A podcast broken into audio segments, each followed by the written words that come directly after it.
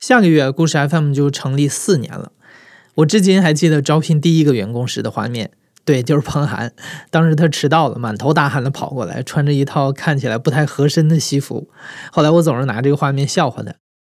慢慢的，我们团队越来越大，像彭涵、刘豆、野捕、泽宇、逸晨、林峰、马达这些名字，你可能已经非常熟悉了，甚至听节目你都大概能猜出来是哪位制作人和声音设计的作品了。而今年我们又增加了好几位的新同事，现在已经有十三位全职的工作人员了。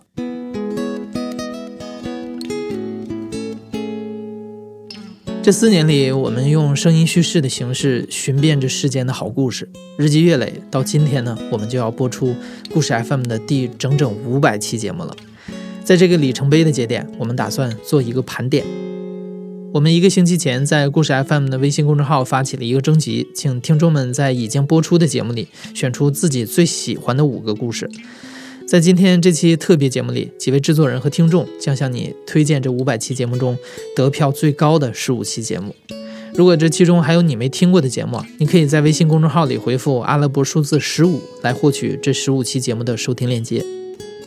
那首先，这次评选得票最高的一期节目是第四百一十期《人妖李二毛的一生》。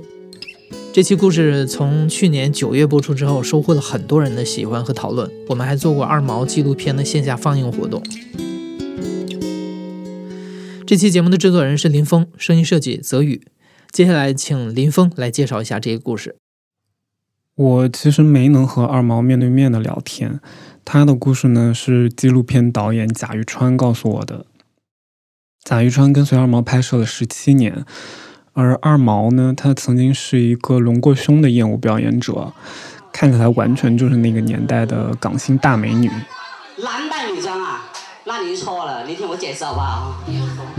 其实无论是哪一种，在这个之前的李二毛的话，他还是男性的一个容貌，有棱有角的，尽管是一些清秀哈，他眉目啊各方面来讲，还是个男性的一个青年壮小伙子那种感觉。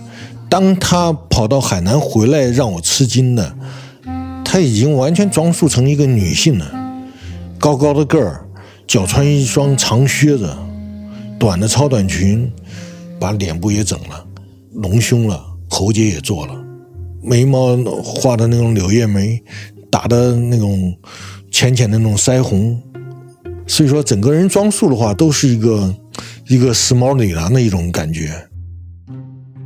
他从远远走来了以后，就是一个，我有一个大美女过来了，然后身边跟着一个二毛的一生拥有过爱情、事业、金钱，但是最后他也失去了这一切。贾玉川陪着二毛经历了人生的起起伏伏。如果有可能的话，我很希望你能去节目中感受这些。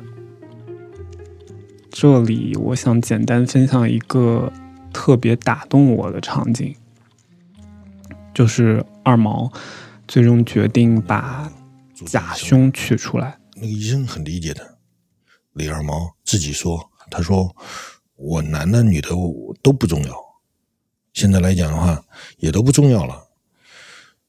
他认为他应该是把他的假的东西取出来了。”医生给他做了检查我觉得这句话说的假东西，既是实际的二毛的那个假胸，也是一个隐喻。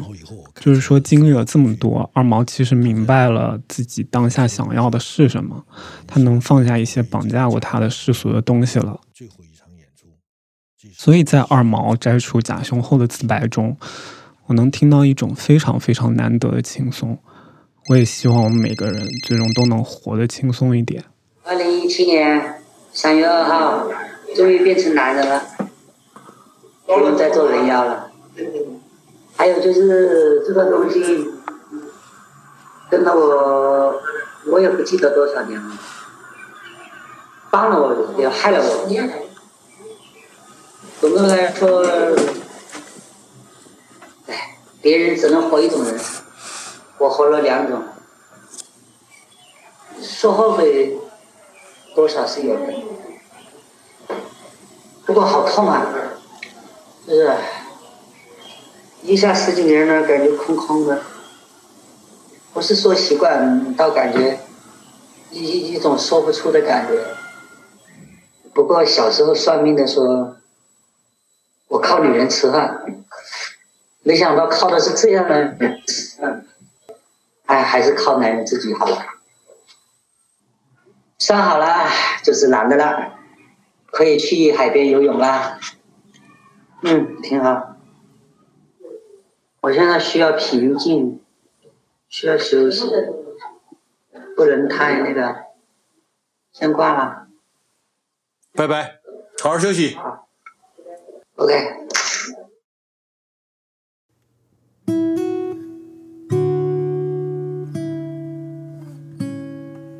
排名第二的是我在电影院门口等他四十年。这期节目由野捕制作，声音设计孙泽宇。就像那期节目一开头的介绍一样，这是一个关于等待和重逢的故事。上个世纪的七十年代，我们的主人公慕容欣和他的童年偶像安井相遇了，他们一起经历过了人生中可能最无忧无虑的岁月，相互欣赏。就在毕业分别的时刻，他们定下了四十年后要在电影院门口见面的约定。但这个约定其实开始的挺儿戏的。再见。那么一说，我们就这么说了，我们就说一直第五年不来，第六年见，第六年不见，第七年见，一直说到第三十九年不见，第四十年见。但我说已经二零一五年了，那他说四十年不见，四十一年还见吗？我说四十年不见，四十一年不要见了，肯定有一人已经死掉了，还见什么面呢？对吧？我说就四十年，四十年不见，咱就不见了。他说好，一言为定，五年以后我们见。五年不见，四十年，一直推到四十年，我们一定见面。命运让两个人慢慢分开，可在慕容的人生里，安井的存在从未消失。故事的后半段，他一直在找他，以一种非常克制的方式。成片里删掉了一个非常小的细节：慕容其实知道有几个朋友是能直接联系到安井的，但他都没有去找他们，他更愿意等待。等待那个四十年后他们相遇的时刻。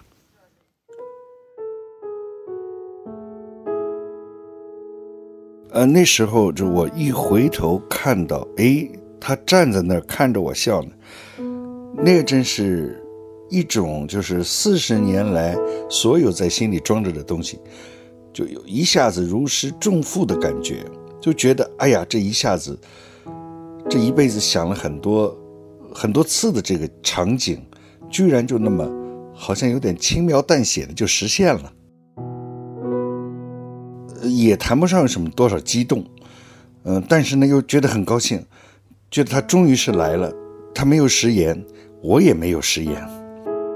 四十多年过去了，嗯，他安井同学呢还是那样，当然是老了，相比他的年龄还是年轻的，然后依旧是这样的一种感觉。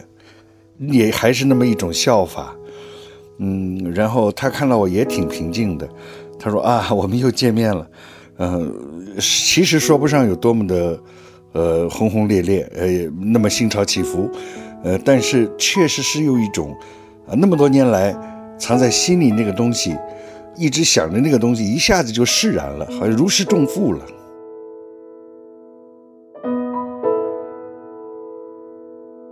我觉得对我来说，这个故事非常特别，特别在它其实没有一个多么跌宕起伏的剧情，就是以一种并不激烈的、隽永的方式，让时间的力量打动你。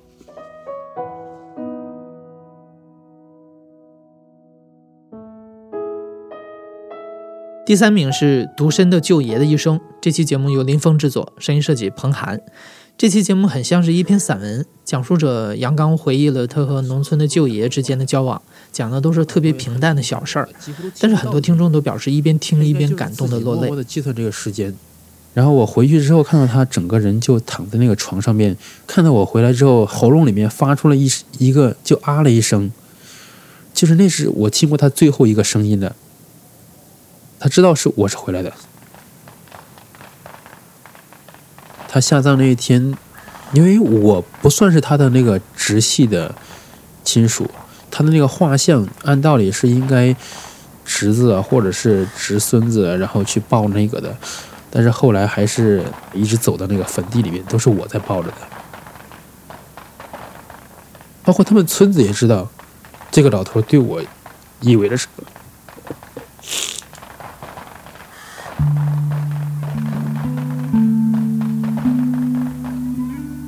大家好，我叫好好，今年十九岁，来自山东，听故事 FM 有一年多时间了。我很喜欢那些温暖的故事，是那些温暖的故事让我内心变得柔软。其中我最喜欢的一档节目是《独生舅爷的一生》，那样一位舅爷温暖了两个孩子的童年。我身边也有这样一位独生老人。这个独身老人住在我姥姥家的后面，他自己有一个院子。从我记事起，我就经常住在姥姥家，所以对这个独身老人的印象非常深刻。接下来的第四名是近期播出的《妈，我最近都挺好的》。这个故事由刘豆制作，声音设计孙泽宇。这个故事的主题其实特别日常，它就是讲述者圆圆讲的自己在成年以后跟母亲之间报喜不报忧的十几年，但是它又显得很珍贵，它好像就是那种你只有在故事 FM 才能够听到的故事。乍一看上去，它好像讲了一场意外对于母女关系深刻而漫长的影响。原本呢，这个妈妈是一个特别天真浪漫的人，结婚很多年，一直被圆圆的爸爸宠着，然后他们母女之间的关系呢，也像朋友一样无话不谈。但我妈就会拉小提琴，我印象很深，她喜欢拉那个《梁祝》。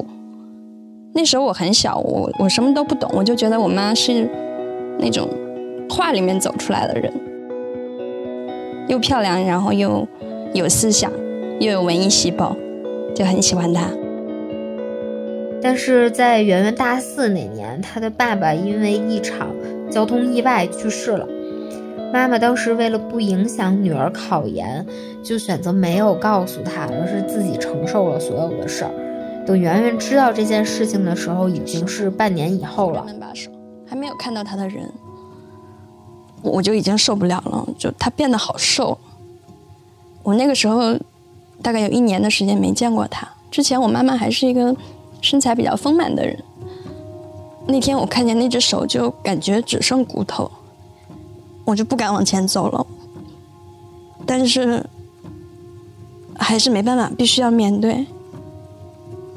我不知道为什么，我以为我会嚎啕大哭，会受不了，会崩溃。但是回家之后，我就。抱了抱我妈妈，然后我跟她说我回来了，没事儿。我就把亲戚们都然后好像就是从这件事儿开始，母女之间就开始了这种，嗯，报喜不报忧的交流方式。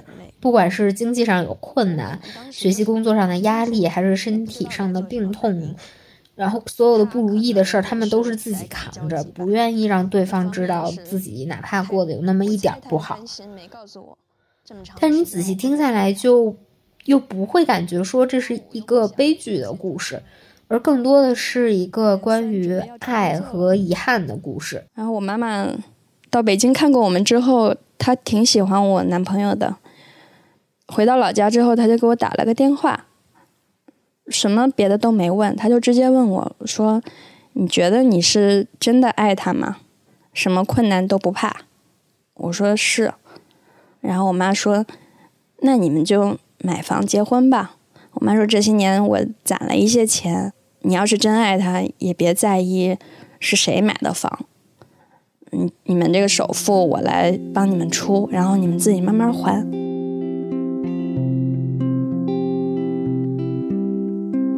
我现在能做的就是，比如涨工资了，告诉他，所有的节假日给他买礼物，买最贵的化妆品，但是他又会怕我经济上有困难。他会来北京的时候，偷偷的给我的衣柜里、枕头底下塞一些钱什么的。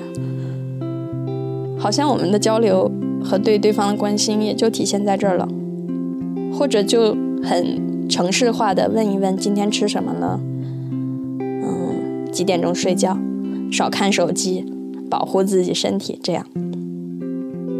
我们好像没有在那些人生当中应该在一起的重大时刻分享过生命。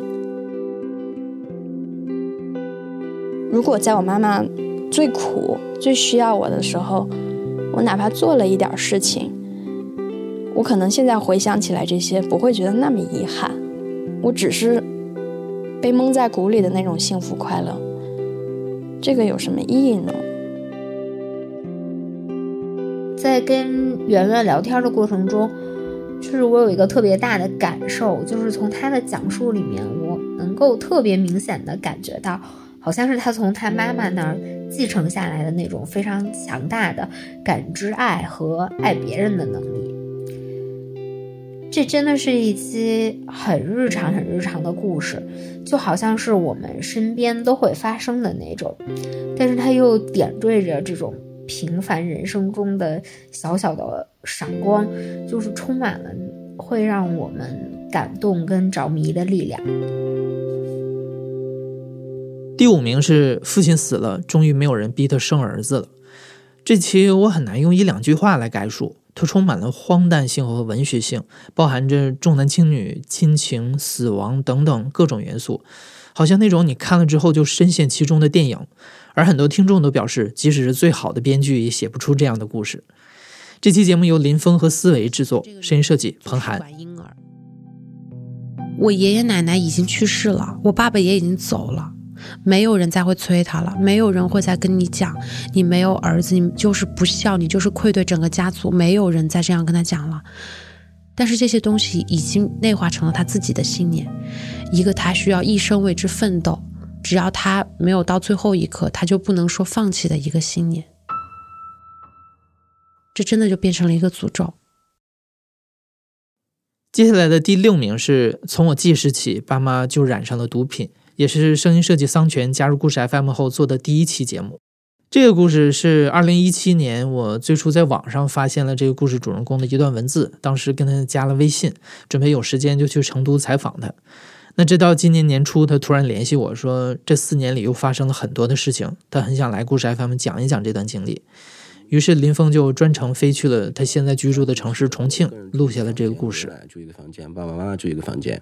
但那个时候，因为我比较胆小，经常就要说去跟着爸爸妈妈一起睡，然后可能早上起来的时候，我穿衣服啊、拿东西的时候会翻倒，比如他们的枕头底下呀，什么地方就藏的有针管之类的东西。懵就是懵，看见小孩子的概念，针头就只是医生可以用的。我不知道他为什么会出现在我的家里，但是当我第一次把它翻出来了之后，以后这个东西就出现我的生活中，就觉得是长期能看到这个东西了。看到那针管，我也不会去问我爸爸妈妈的东西。我是一个特别害怕去给别人添麻烦的一个人，我怕我过多的一个问题让他觉得我很麻烦，好像那个时候就觉得。没有什么东西是可以一直坚固的、稳固的待在我的身边的，哪怕是我的爸妈，他们也会莫名其妙就不在。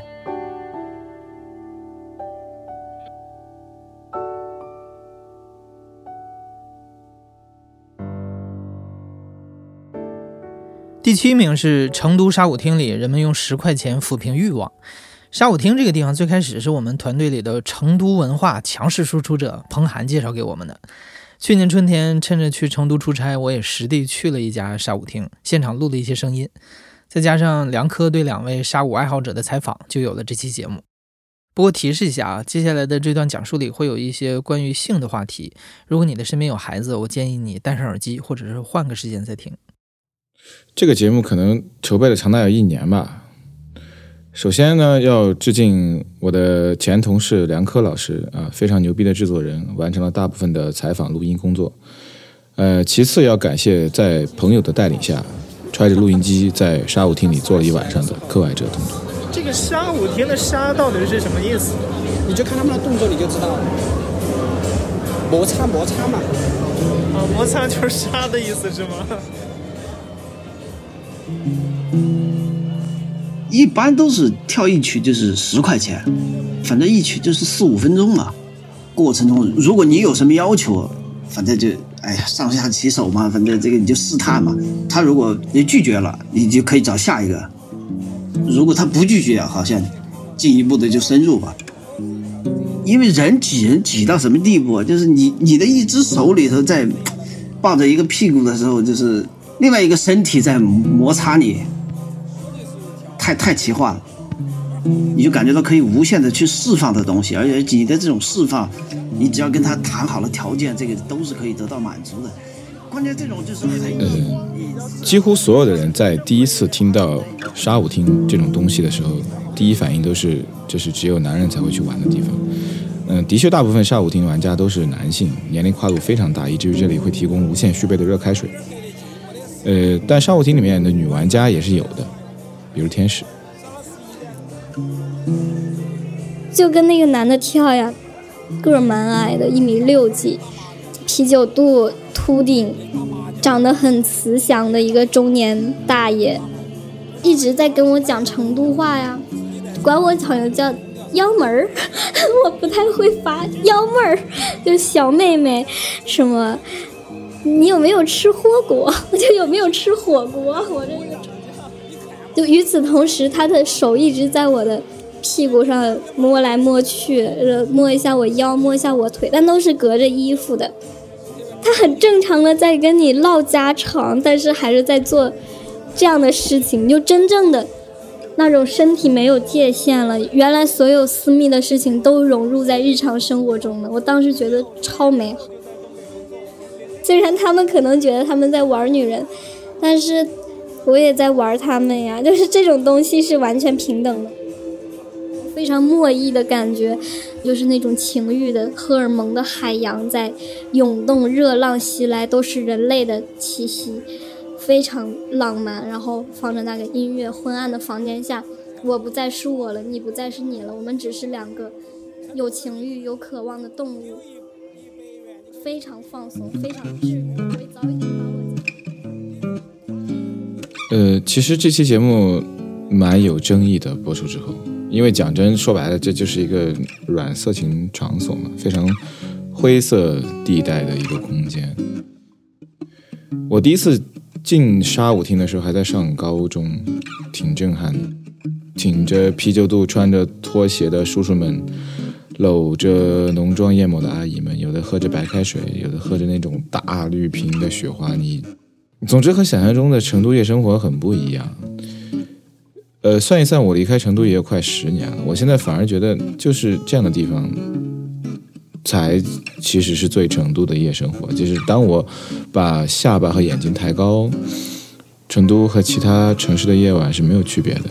但是如果我趴在大学路温暖的马路上，我就能看见这座城市拥挤的夹缝，以及在夹缝里吵闹的、混乱的、终将消失的沙舞厅。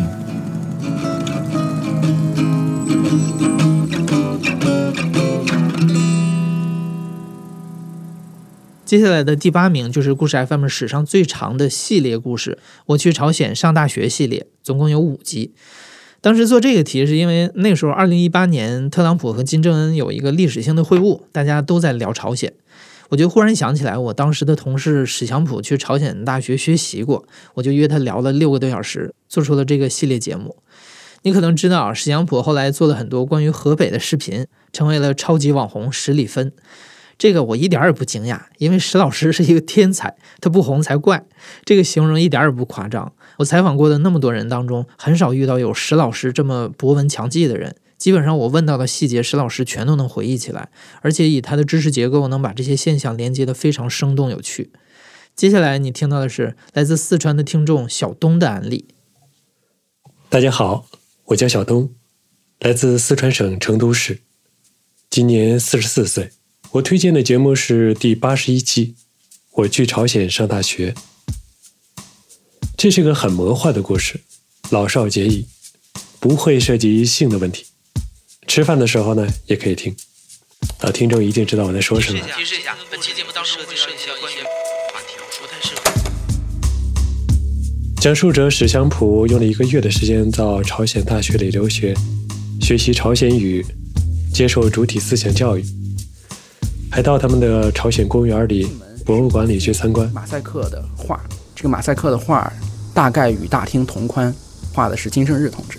金正日同志穿着他那件标志性的羽绒服，站在风雪交加的白头山顶，当时是七月，他的旁边有一台电风扇，画的旁边有台电风扇在给金正日同志吹风，因为七月份到了，朝鲜很热，领袖同志永生，于是领袖同志没有死，他是需要吹电扇的，是这样的一个逻辑。有一个真的电风扇在吹着，风雪交加，穿着雨。他身边有来自各个国家、各个背景的同学，在朝鲜发生了很多奇幻的故事。当时给我的感觉是：哎，怎么还有这样的国家？怎么还有这样的人呢？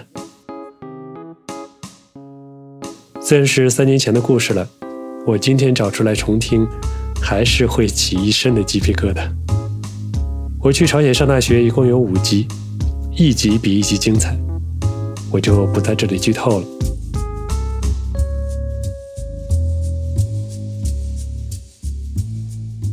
第九名，我的宝宝不必争强好胜，就让他普通的长大。这个故事呢，是我在网上看到一个女生的怀孕日记。这个女生化名是安月，她的日记非常打动我，我就专程跑到上海去找到他，录下了他给我读日记的声音。是十一月的最后一天，明天开始宝宝出生当月了，该有的差不多都预备齐了，小床、衣服、奶瓶、尿布台，他们整整齐齐地收藏在屋子的各个角落，等待被启用的那一刻。宝宝的名字也决定了，就叫静一。要选中一个各方都可以接受、普通话、上海话都好念的名字。出生之后，很不幸的是，安月发现宝宝患上了一种先天心脏病，要躺在保温箱里插上各种管子。后来孩子出了保温箱，医生允许家人把宝宝带回家，但不到一周就发现孩子呼吸道感染，转成了肺炎，不得不送回了医院住院。一大早，爸爸早饭也没吃，就匆匆出门呢，帮晶晶连续住院的事情。下午两点半的时候，爸爸。过来说，医院来电话了，通知三点钟的时候可以入院了。妈妈挨啊挨，心里虽然千万个不愿意，但是还是狠起心来收拾东西，送宝宝入院。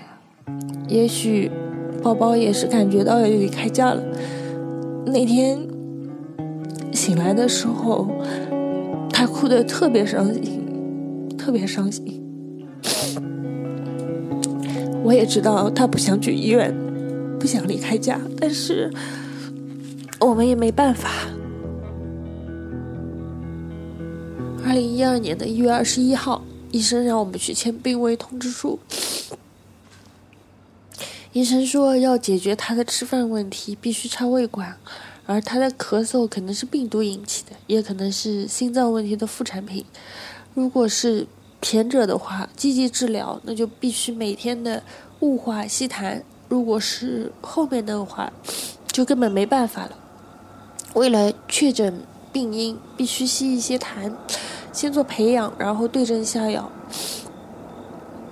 那一天是小年夜，但是病房里面没有人有过年的气氛，就听到外面零星的鞭炮声。只有悲凉。一二年的一月二十二日，这些天天亮的时候，我都会长舒一口气。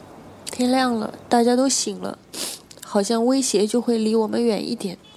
那天在病房里面摆了一桌年夜饭，也给宝宝穿上了代表喜庆的红衣服。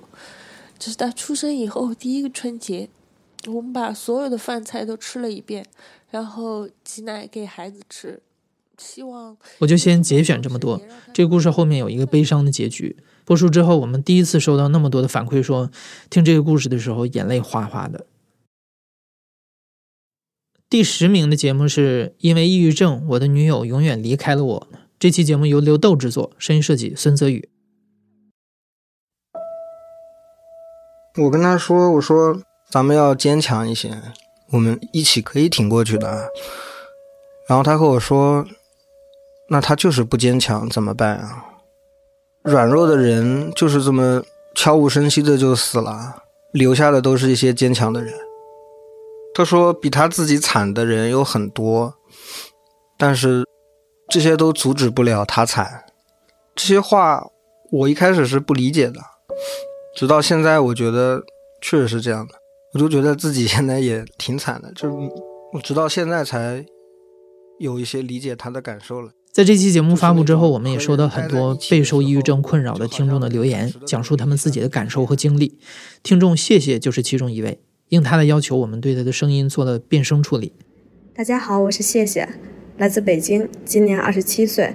我自己本身在两年多前也诊断出了抑郁症。其实故事 FM 里面很多期都有击中我这根弦，就是抑郁症相关的吧。但是，嗯，给我印象最深刻的还是这一期，就是看起来很黑的一期，但其实就是就是这一期吧，给了我给了我坚持的动力吧，在一段时间里面。我跟我的男朋友是高中在一起的，然后我们现在也十一年了，很多磊磊跟耐克经历过的事情，我们也都经历过，啊，比如我男朋友也经常带我去看动物，我们去每个城市都要去动物园跟海洋馆，然后我男朋友也会陪我进行治疗，嗯，督促我吃药啊，然后也会说我什么都不告诉他。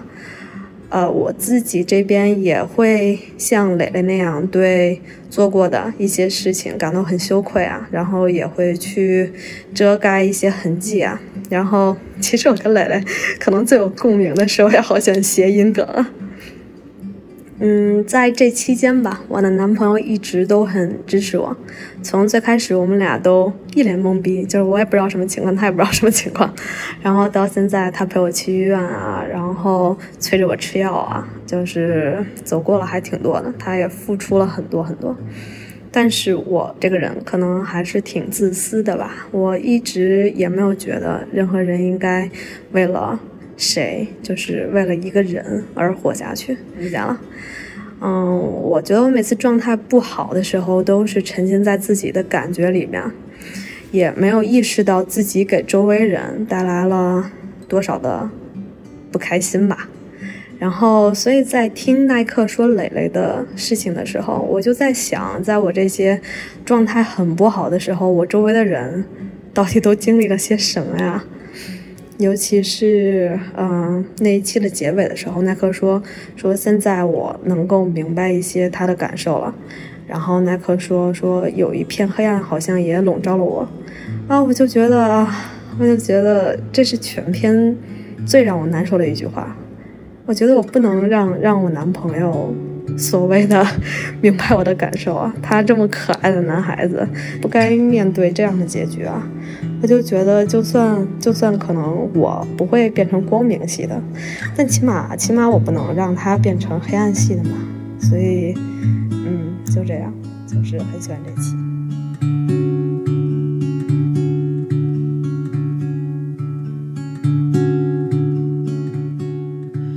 第十一名是讲述中国巴基斯坦跨国公路修建史的系列节目《中巴公路往事》。这个项目开始于上个世纪六七十年代，当时是代号幺六零幺的绝密工程。我们采访到了当年的两位亲历者，用声音还原了这段很多人都不知道的历史。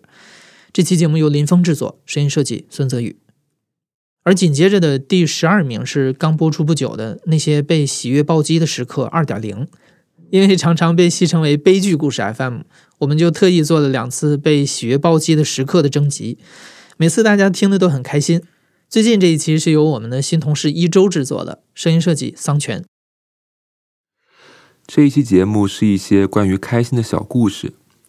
第一个故事是一个充满粉红色泡泡的甜蜜爱情故事。两位讲述者小鱼和土拨鼠，他们是在一次线上活动中认识的，很快就被对方吸引了，于是就开始了接下来的这一段浪漫的双向奔赴的旅程。他给我推荐了一部漫画嘛，叫《海兽之子》，真的超级美的，每一幅画面都非常的棒。我看到一个地方，大概是讲一个女孩把星星吞了下去，我太喜欢这个星星被吞下去的瞬间了。我问他说：“学弟，你觉得星星是什么味道的呢？”然后我，然后我当时就直接趴在床上哇的叫出来，因为我我非常的惊讶，就是。怎么会有人问出这么浪漫的问题？他抱着书包嘛，嗯，脸上是那种有一点凝重的表情。他盯着我，是突然开口说：“学姐，我要说了。”哦然后他说：“学姐，我喜欢你，嗯，能跟我在一起吗？”那时候我啊，就是差点叫出来，但是但是没有叫出来，就是我那时候特别特别的激动，然后手都在抖，就是颤抖的把杯子放下，然后他把手伸出来，我就把手伸过去，我们像那种中韩两国领导会面一样，就很郑重其事的握了握手。这一期节目一共有四个小故事，而且我想强调的是，只看文字的话，真的很难感受到讲述者们的热情和喜悦。和他们聊天的过程中，完全被他们的情绪感染了。真正被喜悦暴击的时刻，一定是非常忘我、非常纯粹的。制作这期节目的过程中，我和周围的朋友聊了一圈，我发现成年人的快乐真的是太难太难了。大家能够每天情绪稳定、积极饱满的去面对工作，就已经非常不容易了。也正因此，人生中如果有那么一两次被喜悦暴击的经历，一定是一辈子的宝藏。因为无论什么时候你想到这件事儿，都能情不自禁地笑出声来。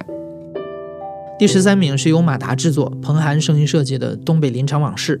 来自北京的听众彭千俊给我们发来评论，表示他格外喜欢这个故事。我叫彭千俊，今年二十二岁，来自北京。这一期节目非常具有文学性，可能因为确实它的讲述者也是一名纪录片的导演。听到这期节目的时候，我因为疫情一个人困在纽约的一个小公寓里，然后也很久没有见到自己的家里人了。我还记得当时听的时候，我是把手机音量开到最大，然后我去洗澡，我打开那个花洒，站在水龙头下面，然后我闭上眼睛。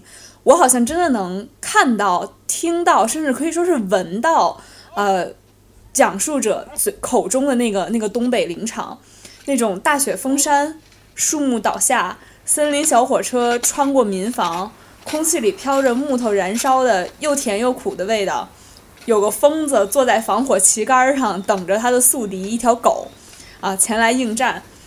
我当时就想，这不就是托卡尔丘克或者马尔克斯的小说吗？这种人与大自然之间的共鸣，这种你不知道发生的事情是否是真实的感觉，它可能是具有普适性的。而紧接着，这个纪录片导演说了一句话，他说：“记忆不准确，或者可能真的是那个样子。”这句话一下就击中了我，因为我觉得这就是如何解释魔幻现实主义文学的存在。今日老爷少爷们来拜山啊，不求正金山和银山，只求人马保平安。也许是时间长了，嗯，记忆不准确，或者是当时可能真就是那个样子，好像那个喇叭每天都都用着一种非常激昂的，嗯，一种情绪，嗯，内容记不住了，感觉他每天都在骂人，都是在骂，我就在一个骂声中长大，我觉得，那是那个时代的一个特点，骂美帝。骂苏修，苏修就是苏联，就现在的俄罗斯吧。骂苏修侵占了日本的北方四岛，没什么骂的了，要骂他骂一个意大利人安东尼奥尼。中国人好吃好喝的供他来，请他来，嗯，请他来干什么？拍一部纪录片。结果这个没没心没肺的人，他拍了一个对中国很不友好的一部纪录片。这是他们每天要骂的内容。后来因为我在拍纪录片，我突然理解了安东尼奥尼当时的工作，这这个是特别魔幻。广播骂完了，然后我家的邻居，哎，刘都督也在骂，骂老婆，骂儿子，骂邻居家的狗，在他拉屎的时候不好好吃屎，拱了他的屁股。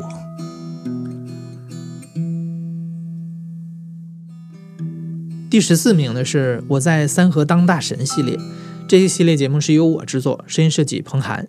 这是一个体量非常大、非常传奇的故事。那个夏天，我和讲述者杜强在没有空调的录音室里聊了五六个小时，即使热到崩溃啊，但也因为听到这样的好故事而兴奋不已。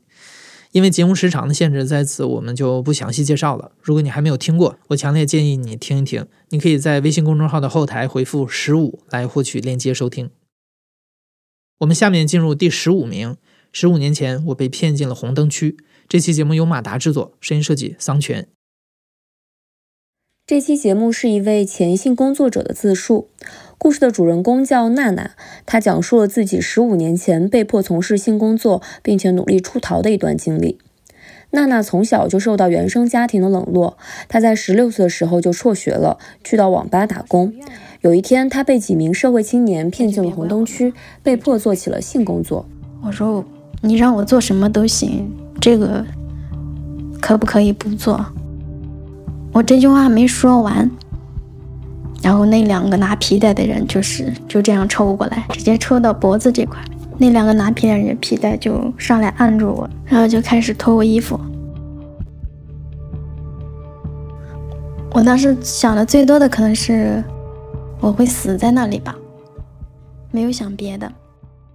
在红灯区里，娜娜有好几次都鼓起勇气向客人求助，但是她被发现后都会遭到一顿毒打。后来有一天，娜娜终于得到一名客人的帮助。这位客人给了她五十块钱，她偷跑了出来。我就出了那个门，就开始跑，一直跑，一直跑，跑着往后看，其实也没有什么人，但是就是害怕，一直往前跑。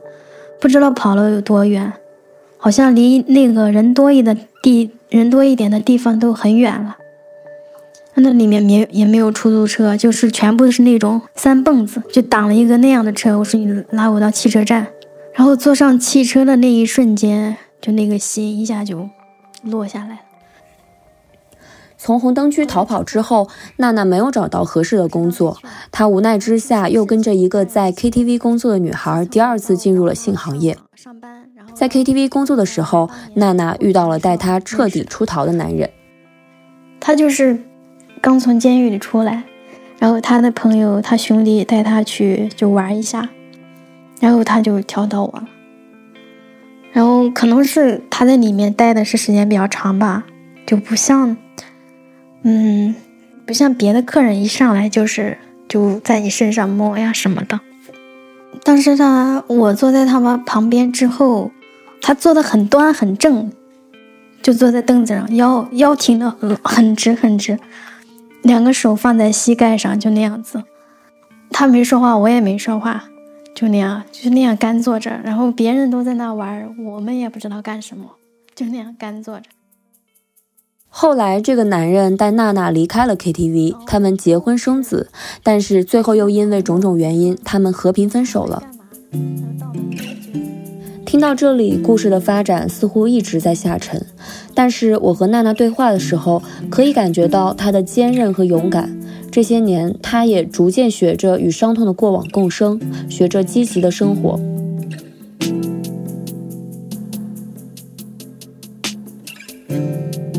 以上就是今天的全部盘点内容了。感谢你陪故事 FM 走过的这段时间，感谢你的每一次评论、转发和投稿，这对我们来说都是最大的支持。